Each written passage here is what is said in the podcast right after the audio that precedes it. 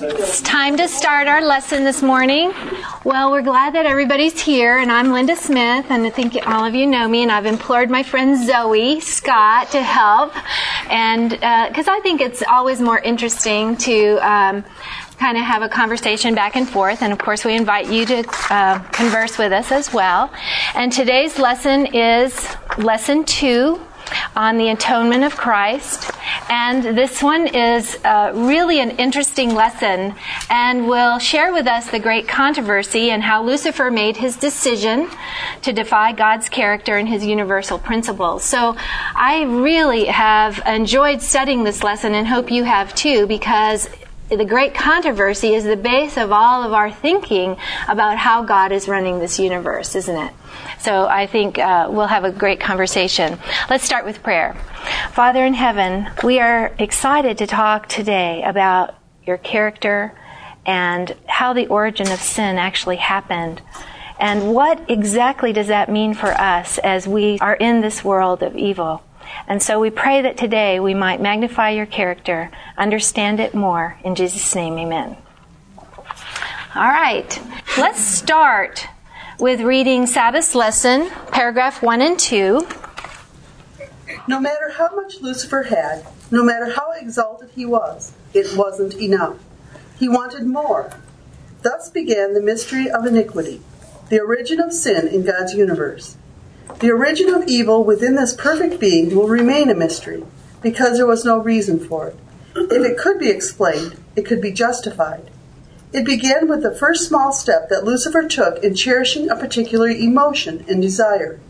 The conflicting emotions within Lucifer, together with the misuse of his God-given freedom, resulted in a cosmic conflict, a full-fledged rebellion against God in which suffering and death have impacted innumerable creatures.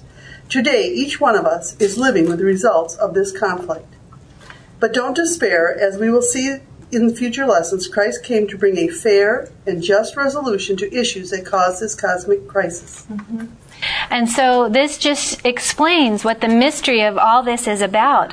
I think Mrs. White tells us in the first chapter of The Desire of Ages that if we sit back and ponder for hours the origin of sin and how this could have happened, we'll make ourselves crazy because we cannot understand. So there is a sort of a mystery to this. How did sin happen right under the nose of God? So I really believe that if you sit and ponder and think, and as I did this week, it's unfathomable that he would think this thing. My husband kind of shared with me, what do you think about somebody, he probably was the first created being that God had ever created. And he got to a point where he thought he was a god because he had all the other responsibilities and privileges that God had because he was sitting right there at the throne of God. That's an idea, but still, how did it ever happen that selfish pride would start with that? It's an interesting thought. It kind of makes you wonder if he would have gone the same route if at that point, he knew where that direction would have gone. Mm-hmm. I mean, God knew where he would go, mm-hmm. but did Satan know? I wonder if he would have made the same choice before he was too far gone. If he had known what would happen in the long run, he would destroy his world. Mm-hmm. Yeah, it's an interesting thought. Sometimes we play a game when we do our Bible study with kids. We play a game that instead of a story that we well know in the Bible, what if something would happen instead of? And we've done that before, too. What if Satan decided to say, oh, I'm wrong, I repent? And there is a point, Mrs. White says, that God would have said, fine, we take you back in. But he didn't make that connection. And so kept getting more pride and more selfishness. We see as humans today, though, people know the results and the consequences for certain actions, you know, from heavy smoking or drinking. Right. They've seen other people experience the results of those choices and still make the same choice. Right. Exactly. So we see that over and over, don't we? Over and over. Mm-hmm. But so the trust is trusting in that it would happen to you, trusting God that when he said, you know, you'll surely die, you will die, mm-hmm. you know, without knowing. Mm-hmm. Right. It's an interesting thought. some of the questions we're going to be asking today, and I don't think that we'll get answers to all of them, is, so what really went wrong in God's universe? How do we explain the origin and existence of evil? We've already kind of tried to touch on that. How does God look in and explain these things? How do we counter the argument that a loving God would not permit evil and suffering? You know, there's a lot of philosophers out there talking about that. What alternatives are there to the method God chooses to use? And why does God want the agreement of his created beings? Why didn't God destroy Lucifer as soon as he began to rebel? So those are some of the questions we're going to talk about. But I want you to imagine, first of all, because this happened to me this week, imagine you've been accused of doing something that you have not done, of being someone you are not. I was accused of saying something that I did not say this week, and it affected my relationships at work. So somebody believed something that someone else had said. Have you ever had that happen to you? All right. I wanted to become defensive immediately. I wanted to shout to the world, someone has lied about me. I wanted to lash out and maybe, in defending my own character, defame someone else's. I wanted to show him that I was better than that. But how does someone go about that? It's difficult to do. So instead of saying, you've believed a lie, I'm telling you who told you the lie, and that makes them look bad, I have to let this thing play out and show what my character is really like.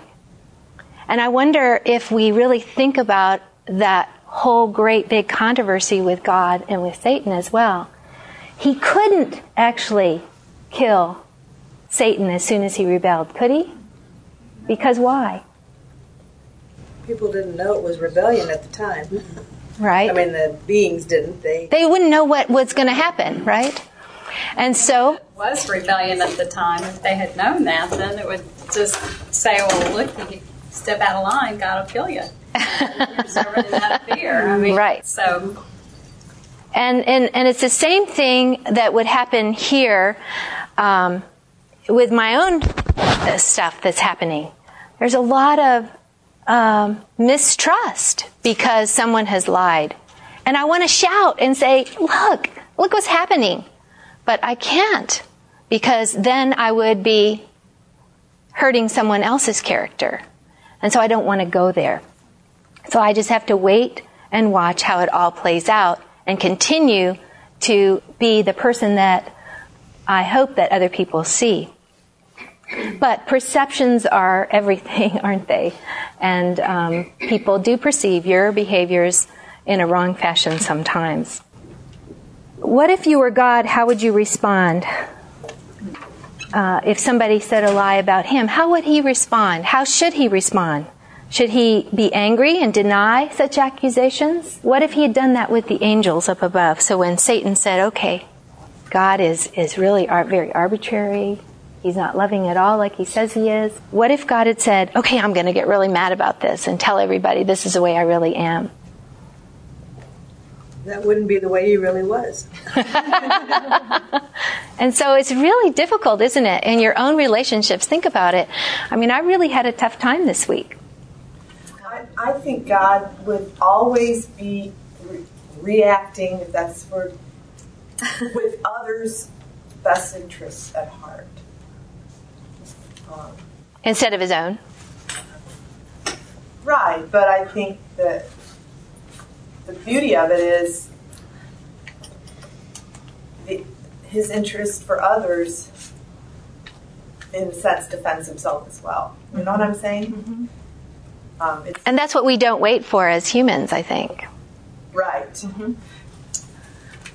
Many years ago, I had something similar happen, mm-hmm. and it was somebody that I felt, a girlfriend that I had felt close to through school and everything. And all of a sudden, she stopped speaking to me, stopped having anything to do with me, mm-hmm. and I never found out whether I had done anything, or she wouldn't let me know. Mm-hmm. So the only thing I could do was I treated her extra kind, went on for a good while, and then I decided that I would make her my secret pal and did little special things, mm-hmm. and it took about a year, but she came back around, but I was never told what the problem was. Mm-hmm. And I felt so sad, thinking that I lost this friend for some reason that was unknown. I have never found out.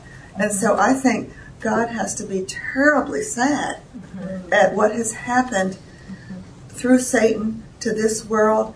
And that's why for years he has reaped so many blessings on us, because he has to show what his true character is. Good analogy. Well, you think when someone makes a false claim against someone else, that other person needs to say, you know, it isn't true, or no, that didn't happen. The proclamation that they say, claiming against it, doesn't give evidence, but they need to say, people will look to them and say, well, did you say that? Well, you need to say, no, I didn't, or, you know, and then the evidence comes after. But it seems like if people say nothing, and don't do the defense like, no, I still love you. No, like God said, I love you. Then they say, well, it's silence is guilt. You know, you hear that. If they don't say anything, they must be guilty. So at least the initial, what God would say is, I love you. I love you. And then the evidence would show that he does love the universe, not like Satan, since he was self-interest. When you also look at Jesus himself, when he was on this earth, people lied about him, false accusations, and how did he treat them? He stood up and said he would let them walk all over him, but he wasn't abusive in his actions towards them. I think that's the same model we can look at for ourselves too, is that he still loved them, and he still died on the cross for them, even though they lied about him. I think that's what we should do as well. Yeah. And what he also was saying there at the cross when people were accusing him and telling him to come off the cross, and his thought was for those people that were out there accusing him. And I often think he probably considered the source. That's the way I look at it. When somebody's doing something against me, I kind of consider the source. Now, where are they coming from? What is their burden, what's going on with them, and then that helps me not take offense by whatever they're saying about me. I can kind of see the big picture. God could see the big picture. He realized these people don't know what they're doing.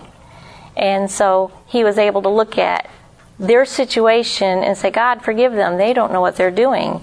And if we can look at other people, and, you know, this is sort of more of a how to relate with other people, but that's how God relates to us. You know, Christ relates to us.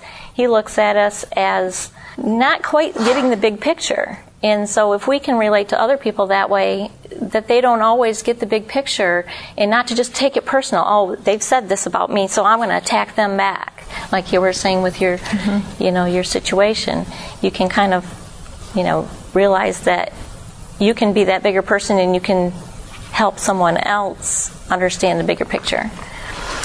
Yep, it's difficult to do, isn't it? Yeah, it is. We can move to Sunday's lesson on the origin of sin.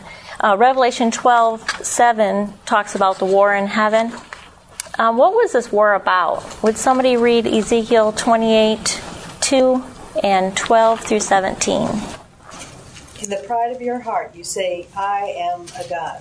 I sit on the throne of a god in the heart of the seas. But you're not a man and not a god, though you think you are as wise as a god. This is what the sovereign Lord says. You were a model of perfection, full of wisdom and perfect in beauty. You were in Eden, the garden of God. Every precious stone adorned you, ruby, topaz, and emerald, chrysolite, onyx, jasper, sapphire, turquoise, and beryl. Your settings and mountings were made of gold. On the day you were created, they were prepared. You were anointed as a guardian cherub, for so I ordained you. You were on the holy mount of God. You walked among the fiery stones. You were blameless in your ways from the day you were created till wickedness was found in you. Through your widespread trade, you were filled with violence, and you sinned. So I drove you in disgrace from the mount of God, and I expelled you, O guardian cherub, from among the fiery stones. Your heart became proud on account of your beauty, and you corrupted your wisdom because of your splendor. So I threw you to the earth. I made a spectacle of you before kings. So what was the war about? Did you catch that? Me. Yeah. It's about me and pride and beauty and splendor and wisdom, and it's pretty much self-centeredness, isn't it? Can somebody read Isaiah 14:12-14? How you are fallen from heaven, O day star, son of dawn! How you are cut down to the ground, you who laid the nations low. You said in your heart, I will ascend to heaven above the stars of God. I will set my throne on high. I will sit on the mount of assembly in the far reaches of the north. I will ascend above the heights of the clouds. I will make myself like the Most High. So what's this about wanting more? Because you deserve it. He wanted to be like a god. Okay. So it's very, very I-focused. I will, what I want to do. There was a friend that had mentioned something about, how did that go, Linda? One of my buddies, she was talking more about wanting more. That's what Eve wanted. She wanted more. She wanted more than what she already had in the Garden of Eden. So how can we know the truth and think God-like thoughts? That ability is in our grasp. It lies at the source of our life. It is a still small voice in all of us asking us to stop and listen. But it's not always easy to hear or recognize God's voice, because He says, be still and know that I am God. How can we be still in this kind of a world? You know, with the TV and the computers and the cell phones, do we ever have any time where we can just be still? And maybe that's by design. By whose design? Our spaces, you know, our margins and our free time and our time to just think. There isn't a margin totally in our life, is there? And with the financial crisis that's going on, we're even more stressed about, you know, well, where's our retirement money going? It's down the tube. There are so many things veering for our attention. And what we do and what we say has everything to do with how we react to that. Do you take time out to be still every day? We were talking earlier about the Sabbath gives us that permission to put down our checkbook, to turn off the TV, but still we've got the cell phones. But we don't have to read things that we normally do in the middle of the week. It gives us that permission. But do we have that permission every day? I used to, when I was in school, think, okay, God gave me permission not to study. I was a studyaholic. You know, in college, you know, I just wanted to study. I just wanted that great grade. And I know in college that's your focus, to get the education. And I told myself on Saturdays, as the Sabbath was coming on, I have permission from the God of the universe not to pick up this book. You know, and so, you know, on Sabbath, but even Sabbath sometimes, people let things creep in. You know, we don't want to hold the Sabbath so strict and, you know, rule-oriented. That's not, you know, that I think Satan gets us on both sides, you know, make it too strict. Or, well, you know, it doesn't really matter. Just do whatever you feel like doing. So we've got to kind of find an equal, but that's a special day, so I like to keep that one extra special. But every day, like you said, we have to carve out time. We're interested in knowing what maybe some of you do for carving out that little niche of time. What does it look like for you when you put aside and be still and know that God is God? What does that look like for you? Give us some ideas. For me, it's driving the car. I mean, I turn off the radio. A lot of times people turn on the radio or whatever, but I try to at least use that time to pray and think and... because I have a pretty similar route all the time. So you're on autopilot. Mysterious. So, I mean, that's one of the really rare free times I have, other than just when I'm studying the Bible itself. Okay. Good. I think you have to kind of be aware of His presence all the time, though. It isn't just, I'm going to set 3 hours apart here and 2 hours there. You have to kind of not react, but act, and you know, just take a moment to just take 10 deep breaths and kind of be still at that moment and listen to God. Okay. So being in the spirit of prayer, Okay. Anyone else? Like he's always with you. Yeah. He's right there with you. I know for me, my focus lately, in part due to the studies we do here in this class, has just always been kind of like, what does it say about God as I'm reading things? Because that, to me, has been the key. I mean, faith is supposed to be faith in something, trust in something, and it boils down to in God and who He is. Mm-hmm. And so I can take something away if I have strengthened that trust bond by looking at who He is in what I'm reading or studying or in my prayer time. Okay, good. Anyone else? Recently I've decided to start fasting once a week just for reasons, and I realized that even if it's not for a particular reason and you still stay committed to that, the day that I fast, I recognize God so much more, because you realize how much you depend on food or your scheduled time you go and with someone.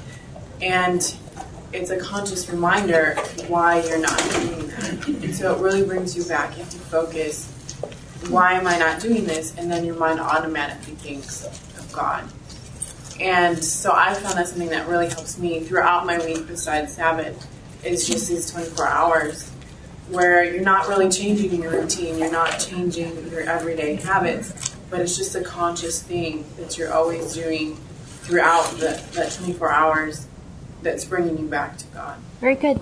Now, through the thread, through everything that everyone has said, is that you have a discipline.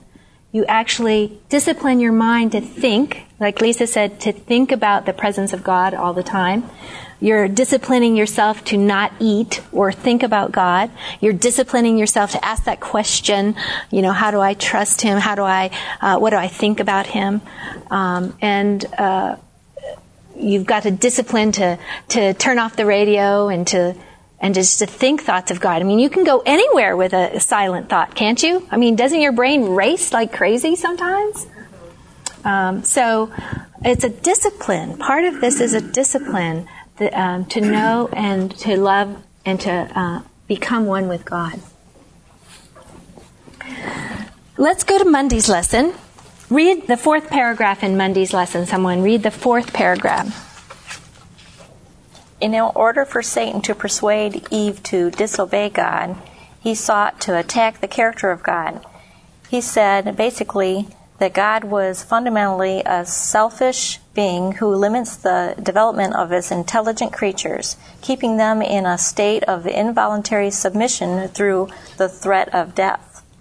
He was not what he claimed to be, a God of love, but was camouflaging His true character through the appearance of loving attitude. Satan was projecting onto God his own deceitful nature and the real intentions of his corrupted heart. His attack in heaven against God and God's loving nature was now being transferred to this planet. Thank you. This was lies about God. Again, we're still going back to the same thing, lies about God, and it still goes on today. And the philosophers through all time have continued to deface and slander God's name. Think of all the times the devil has spread false ideas about God. Right from the very beginning, he began lying to mankind about the kind of person God was. First to Eve, then from Eve to Adam, then to Cain, and convincing him to rebel against the arbitrary worship requirements of God, leading him eventually to murder his righteous brother, then to all the inhabitants before the flood. The time in which the wickedness of man was great in the earth, and every imagination of the thoughts of his art, only evil continually. That's what it says in Genesis about. So all man was evil. Remember, they said only one man was good, and that man was Noah. How successful has the devil been in his campaign of celestial rumors? The evidence is all around us. Atheism, agnosticism of all kinds, God getting the blame for everything and the praise for nothing. A devil-inspired ignorance of God that denies God not only of His real nature, but also His personality, even His very existence. God is only a mockery of God, a George Burns figure croaking out jokes. A Santa Claus image, no longer believed in by adults. A pathetic persona left on the sidelines of history. An enormous tribute to the lying rumors Satan has spread about God. So successful are his misrepresentations that a belief in God is equated with irrational thinking. Have you heard that? Of course, faith is seen in opposition to common sense. I mean, if you have faith, you don't have common sense. Something done despite what you know to be true. We're doing it because we're not really sure, you know. To Voltaire, remember that famous philosopher Voltaire, I studied about him, observing religious faith in his time, he says, quote, "Faith consists in believing not what seems true, but what seems false to our own understanding," unquote. So we're not really sure that we understand this thing about faith, is what Voltaire is saying. It's kind of sort of true, but really it's very false to our own understanding. Trust in the God of the Bible is not supposed to make sense at all, so the devil suggests. Such reasoning leads either to belief that makes no sense or to no belief whatsoever, both of which achieves the devil's aims. What do you think about that? Isn't that true? Well, there's blind faith and intelligent faith. Okay. And intelligent faith is based on what the Bible has taught us and what God has revealed to us, and we base our faith on that. That's what the Road to Emmaus explains, is that Jesus didn't just say, "Here I am." He explained from the Bible who he was, and then when they finally saw the reality of it, then they could see Jesus. Whereas if he had revealed himself right at the beginning, it wouldn't have been, it would have been for naught. Right. But he shared with them the evidences of Scripture. Intelligent faith. Yeah. So we look at the evidences and then we believe, instead of just out there blind faith. He is the father of lies. The devil portrays God as the one who does not make any sense at all. Okay? Have you heard friends say stuff like that? Have you thought that yourself? Very important thought. Tuesday's lesson. Your law is in my heart, is what Psalms 40, verse 8 says. It's the expression of the character and the will of the lawgiver. I thought this lesson was quite good in explaining the great controversy and the father of lies, and how lies creates this selfishness. Because what do we believe? That lies believed create what? Broken trust and love, and then broken trust creates fear and selfishness, right? Results in the act of sin. Right. And then that changes our mind and our characters, right? Mm-hmm. And I saw that playing out this week. And if you see it in your own life, it's just, you can then start to understand that cascade of events that happens. So I think that's very, very important. They talk about the word lawlessness here, which comes from the root word anomia. And anomia means a law. And A, of course, is without a law. So right there in the middle of the page on Tuesday's lesson, they suggest that it refers to a deep-seated attitude in the heart of rebellious human beings. That also can be without law, can't it? So when you're without law, when I was a teenager and I rebelled, I was rebelling against my parents' wishes or my parents' laws in the household or society's laws, all right? So when we're without law, the word lawlessness can mean that we're rebellious, doesn't it? Can you see that? Yeah. So rebelliousness is created when we don't want to be a part of that law. But what is the law of God? Love. Love. How can you say that, Bo? There's so many do nots.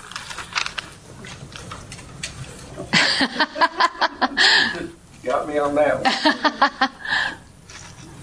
Well, if we... yes? You know our children do English.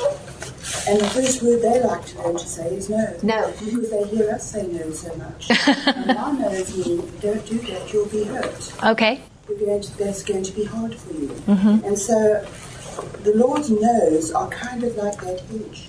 Keep us safe. Mm-hmm. And we fight that. Mm-hmm. We do fight it all the time. One of the things he says is, don't lie.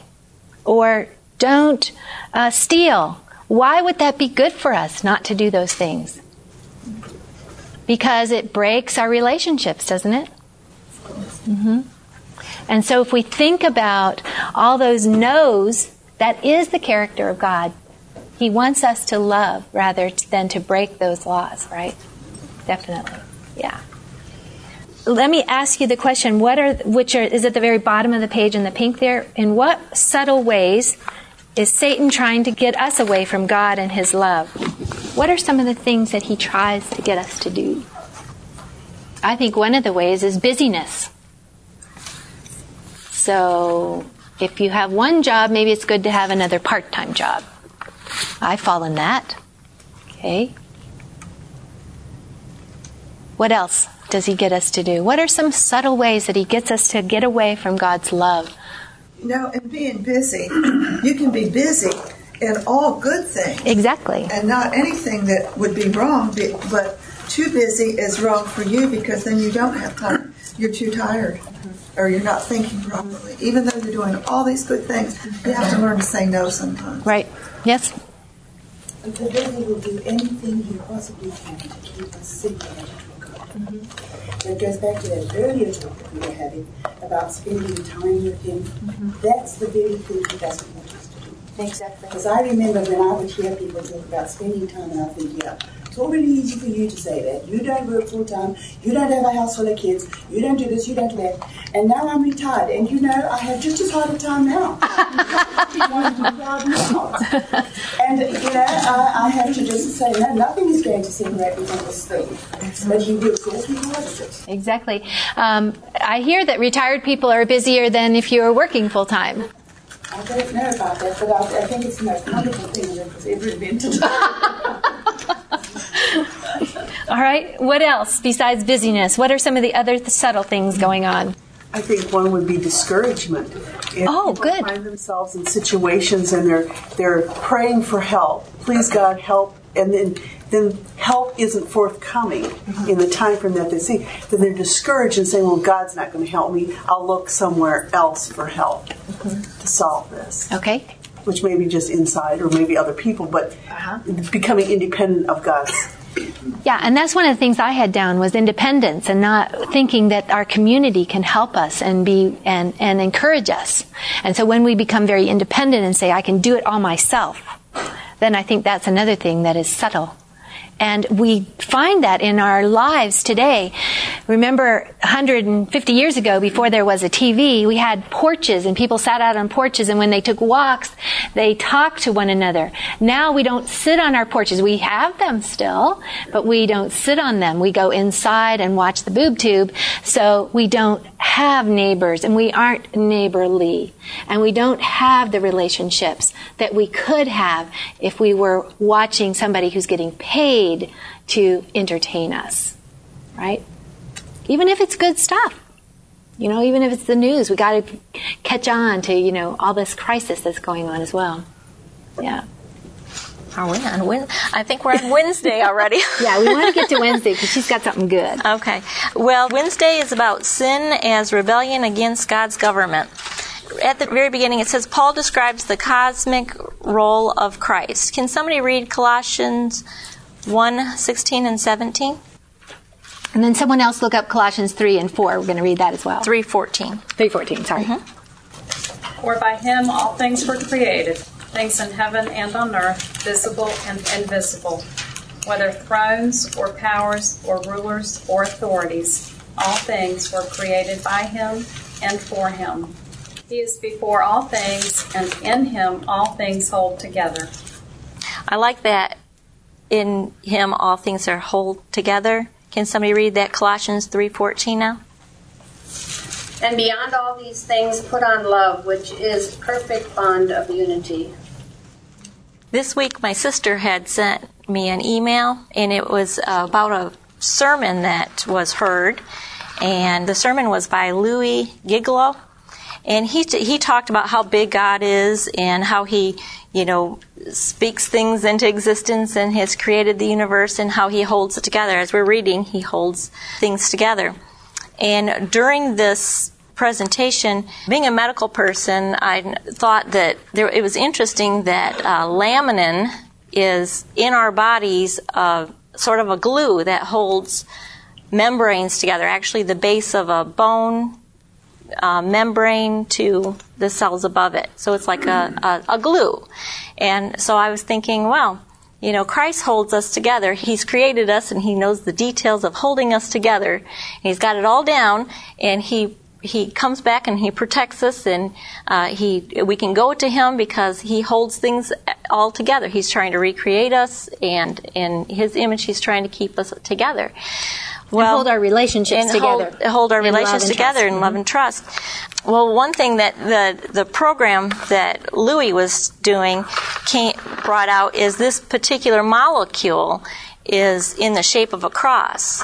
And so he was saying how wonderful that is. That molecule shows how that bonding holds things together. So that was kind of interesting to me. But then as I was looking it up in my medical book, I did find about the membranes and, you know, and the bones and how that all works. But then I also saw how when cancer comes into our bodies, it also uses that same bonding. And it comes in, you know, and it gets in. And that's just like how Satan uses God's goodness. He uses his everything that's good about God, and he finds a way to get in. He finds that he tries to go that same path. So cancer actually changes the lumina, changes that cross, changes the picture of the cross to get into our system. And that's what Satan is doing as well. He changes the picture of the cross to make it more of a payment idea or whatever. And that's a cancer that then we don't understand the whole character of God. Yeah. So I thought that was pretty interesting. Yeah, very interesting. I liked it too. Don't you think that's neat? Probably go on. And it talks about Job. Would somebody read Job 1? 8 through 11. Yeah, so now we're going to talk a little bit about how there was a great controversy even about Job. Do you remember how Satan came up to the councils of heaven and he accused God of something? Let's read about that. Then the Lord said to Satan, "Have you considered my servant Job, that there is none like him on the earth, a blameless and upright man, one who fears God and shuns evil?" So Satan answered the Lord and said, "Does Job fear God for nothing? Have you not made a hedge around him, around his household, and around all that he has on every side? You have blessed the work of his hands, and his possessions have increased in the land. But now stretch out your hand and touch all that he has, and he will surely curse you to your face." He's saying, Job is serving you out of selfish concerns, to get what he has, to get all the blessings he's got. And God is also blessing Job to gain his respect. So you see the two-way street that he's accusing God of? And if we get into trouble, like Job did, so we know the story that God said, okay, I'll let you see what you can do. And did he go down there and bless Job more? No, he destroyed him. Yes. You get good insight into where Satan was coming from himself when what a person says and how they look at things and how they judge other situations tells you a lot about what they are thinking and their frame of mind. We asked earlier, how would Satan have gone the route he did? And one of the possible suggested answers might be the way he said Job looked at God was really the way he looked at God. Mm-hmm. That it was a... you know, all these good things you've ever done for me is just to sort of make me beholden to you, mm-hmm. you know, and so on. So I think you see a little insight into Satan's perspective of God when mm-hmm. you see his accusation against Job. For sure. That's true. So if we get into trouble like Job did, let's say we lose all our money this week. Maybe some of you did. Do we rebel and forget about God because now he's taken away our blessings? And has he taken away our blessings? Sometimes you almost feel that the shoe is about to drop. If things are really going well, you think, oh, you know, any minute now something bad's going to happen, because that's always our experience on earth. And I think one of the ways Satan tries to twist our view of God is to say, God did that to you. Just like you, Job and his wife always know, just curse God and get it over with. Wasn't there a black comedian in the 70s that said, God's going to get you for that? You remember him? I forget his name. Was it Flip Wilson? Flip Wilson, yeah. Flip Wilson. God's going to get you for that. It was, and it really turned, I think it really helped clarify that that's what they really thought about God. That God is out to get us. He is ready just to zap us. He is ready just to take away our blessings. And I think it helped turn the tide of people's thoughts about, yeah, God is really like that. He just does. He's just waiting any minute to zap us. We have to decide what our purpose on earth is. Mm-hmm. Is it to gain riches and to become famous and to become a movie star and to have a big house and all this stuff? Or is it to let God in our lives be revealed to the world? That's our purpose on earth. And to serve others, yeah. And so all of the material things that we try to accumulate really are distractions. They keep us from doing our real purpose. That's true. In Philippians, Paul talks about being content with little and content with much, and in all things being content. Mm-hmm. And I draw from that the lesson that so it isn't the what you have or the lack thereof. Mm-hmm. It's a contentment that you have that I believe is centered in God, knowing Him and knowing His love. Mm-hmm. And there's a wonderful quote from Ellen White that talks about Jesus was not elated by praise nor dejected by censure. Mm-hmm. That is, I think, along the same line. So when people, whether you have a lot, whether you have little, whether people are stroking you or whether people are tearing you down, it doesn't matter.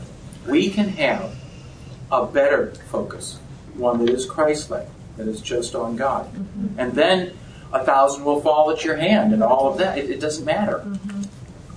Because you have the relationship with God. You have that. You know exactly where you're going and what your purpose is. Very good. Well, Jesus told his disciples when they went out, when Jesus was still here on earth, don't take anything with you. Just go, and God will provide your needs. Mm-hmm. We are so weak at trusting Him. Mm-hmm. It's very true. And yet He is there. He provides everything we do have, our very life. Mm-hmm. Let me just share with you a quote from Desire of Ages 764. Christ says, all that hate me love death. That's in Ephesians 4:18. But God gives them existence for a time that they may develop their character and reveal their principles. This accomplished, they receive the results of their own choice. By a life of rebellion, Satan and all who unite with him place themselves so out of harmony with God that his very presence is to them a consuming fire. The glory of him who is love will destroy them. So it's kind of on the same idea. The person that is right with God, that knows his purpose, that knows who he is, what his life should be like, is the person that stays in harmony with God. But the person that is out of harmony with God and unites with Satan and his principles of rebellion, they will be so out of harmony with God's plan for their lives that his very presence is to them, what she says is a consuming fire. We've talked about that here in this class. And it's hard for me to understand that it's the fire that we want to be in, isn't it? Because God's glory is the fire. Because we've always thought about fire as being the destructive force. And that's what it is here on this earth, isn't it? But there is a fire that is greater than ourselves that we want to be in. It's a really interesting thought. And you can also think of fire as a cleansing thing, even the end fire that wipes away all that's bad and all that was, in order to prepare for a new phase of all that's good and all that's new. Mm-hmm. And is that a bad thing? I mean, you know, and that's kind of, I think, in the Old Testament talks about God purifying the Levites as in a refiner's fire. Mm-hmm. You know, so we don't like the fire very well, and we try to avoid all things that feel like fire, like emptiness and loneliness and fear and rejection, and we try to do everything we can to avoid that. And maybe that experience is the very thing that cleanses us, makes us come to God and cleanses us of those things we still hang on to that are not from God. And that's exactly what it does, is it purifies, it cleanses us. It's sort of like a piece of metal being thrown into the fire. It now can be molded and shaped like it needs to be, and that's what God wants us to do. Does that mean that he brings on these things to help us come to him? Sometimes I think he might. You know, the Old Testament's full of God trying to put him in situations that make him think, and then being frustrated because even though I put you in that situation to make you think, you didn't think. You didn't come back. You know, you didn't. It didn't dawn on you that I protected you through all this time, and now I'm not protecting you. Look what happens, you know. Mm-hmm. When you go your own way, look what happens. And it didn't make them think. And we have the same parallels in our own lives. Mm-hmm. We just want to solve our own problems, stay away from those things that feel bad, and have fun. You know, have a nice life and leave me alone. That's true. Okay. Do we want to get into the next question? Why does God allow evil? It's a biggie. 5 minutes. In 5 minutes or less. Yeah. Why does God allow evil? This is an interesting statement, and I got it from Jonathan Gallagher's site. The Greek philosopher Epicurus framed it well some 3 centuries before Christ. So this is before Christ. The gods can either take away evil from the world and will not, or being willing to do so, cannot, or they neither can nor will, or lastly, they are both able and willing. If they have the will to remove evil and cannot, then they're not omnipotent. If they can, but they will not, then they're not benevolent. If they are neither willing or able, then they are neither omnipotent or benevolent. Lastly, if they are both able and willing to annihilate evil, then how does it exist? You know, it can make you wrap your crazy little mind around all of this. And so I have a patient that when he comes to see me, I'd love to spend a couple hours with him, but I can't. But he has become so wrapped up in these ideas that he used to believe in God, he tells me, but now he doesn't believe in him at all because he's thought through all of these processes so much that it's just like this Greek philosopher. So the frequent conclusions are God is not all-powerful because he does not remove evil, even though he can, or God is not all-loving since he either created or permits evil to exist, or God is not all-wise since he does not seem to know or admit that evil exists. But that assumes that love controls. That's very true. And so if we don't get back into the great controversy of why did God allow Satan to do what he did, right? Then we come to these conclusions that God is just saying, okay, I'm just going to be passive and just let it all happen, and let's just see what happens. And so don't you hear that some people say, oh, well, God's just sitting back and just watching it and just sitting in his lazy chair and allowing everything to happen. For what purpose? Yes. As human beings, we all want to have it both ways. We want to be free. Yeah, we want to take the freedom of choice that God has given us, but boy, we still want to have somebody to blame rather than ourselves for the consequences of our actions. You know, that's a much more comfortable spot for us to be in our humanness. Mm-hmm. That's a good thought. So we really have to keep going back to that great controversial theme. I was reading John Gallagher last night as well, and he was talking about if God stopped every accident, every disaster, he would be performing miracles all the time, but we would still live in a world of sin. He has to cleanse the sin first before we can really live in peace. We wouldn't see the playing out of sin. Our humanness includes that disease of sin. So our perspective is flawed. I believe there are people and have been people in this world who the concept, and it strikes me that often when we want to blame God, It's because we want to avoid the suffering, we want to avoid the pain, we want to avoid the consequences that come. And I believe there are people and have been people who have had such a strong understanding of God and His love. I mean, you read Fox's Book of Martyrs, it's quite clear that some of these people, they didn't fear being burned at the stake. That they understand that this first death is not the answer. I don't mean to minimize suffering. I don't want to come across with that. But I believe there are people who have understood with such depth the love of God and the great controversy, whether they could call it that by name. Correct. That they aren't swayed. Coming back to that, what I mentioned earlier, they're not swayed by the suffering. Mm-hmm. Very good. Yeah. So we come to this conclusion. We can come to this conclusion that we can write off God, or we can say, God is so loving and so full of love that He is allowing this sin thing to be played out until it culminates in an understanding of this is what sin actually does. It causes death. It changes our mind so much that it doesn't allow us to be free to think about God as a loving person, one that allows that freedom to happen. I think of God as being respectful. I mean, to me, when Satan was in heaven making all his accusations, God gave him, He respected, He did not destroy him. He gave him a chance, an arena, if you will, to show what he thought, how it would work out.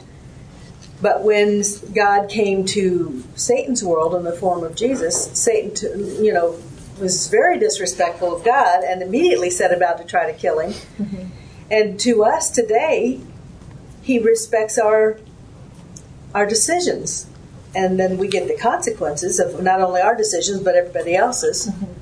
And I think it's very respectful of God to allow us to make right and wrong decisions on our own and try to guide us, but respects us if we don't. If that's your choice, I'm not going to force you to come to heaven. I'm not going to force you to do right.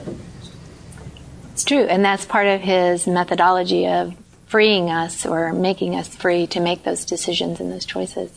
One of the best chapters to read regarding this, of course, is about sin, the origin of sin, first and second chapters of Desire of Ages, but the other one is that I found to be very helpful was the chapter It Is Finished. It's only 6 or 7 pages. And if you had time this afternoon or sometime this week to read that chapter, It Is Finished, it's just a wonderful revelation of how God is allowing that sin to happen. And it really wasn't until the death of Jesus that even the angels that decided to stay with Jesus, 2/3 of the angels that decided to stay with Jesus, it wasn't until the death actually happened that they understood the full impact of what sin was all about.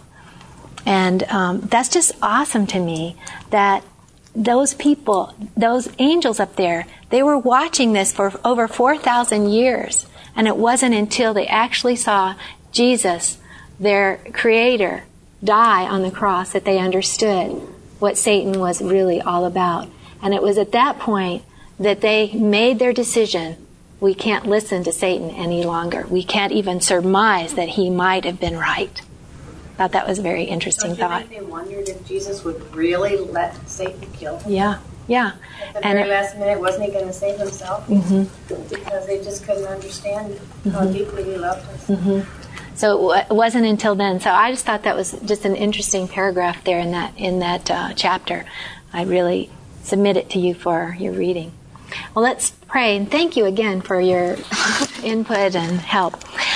Father in heaven, your love is so great. Sometimes we are just overwhelmed with what you do for us and in us. And when we think about the cross and what you did there, and what it meant to, not just to us as human beings, but what it meant to the whole universe. We are just overwhelmed as well.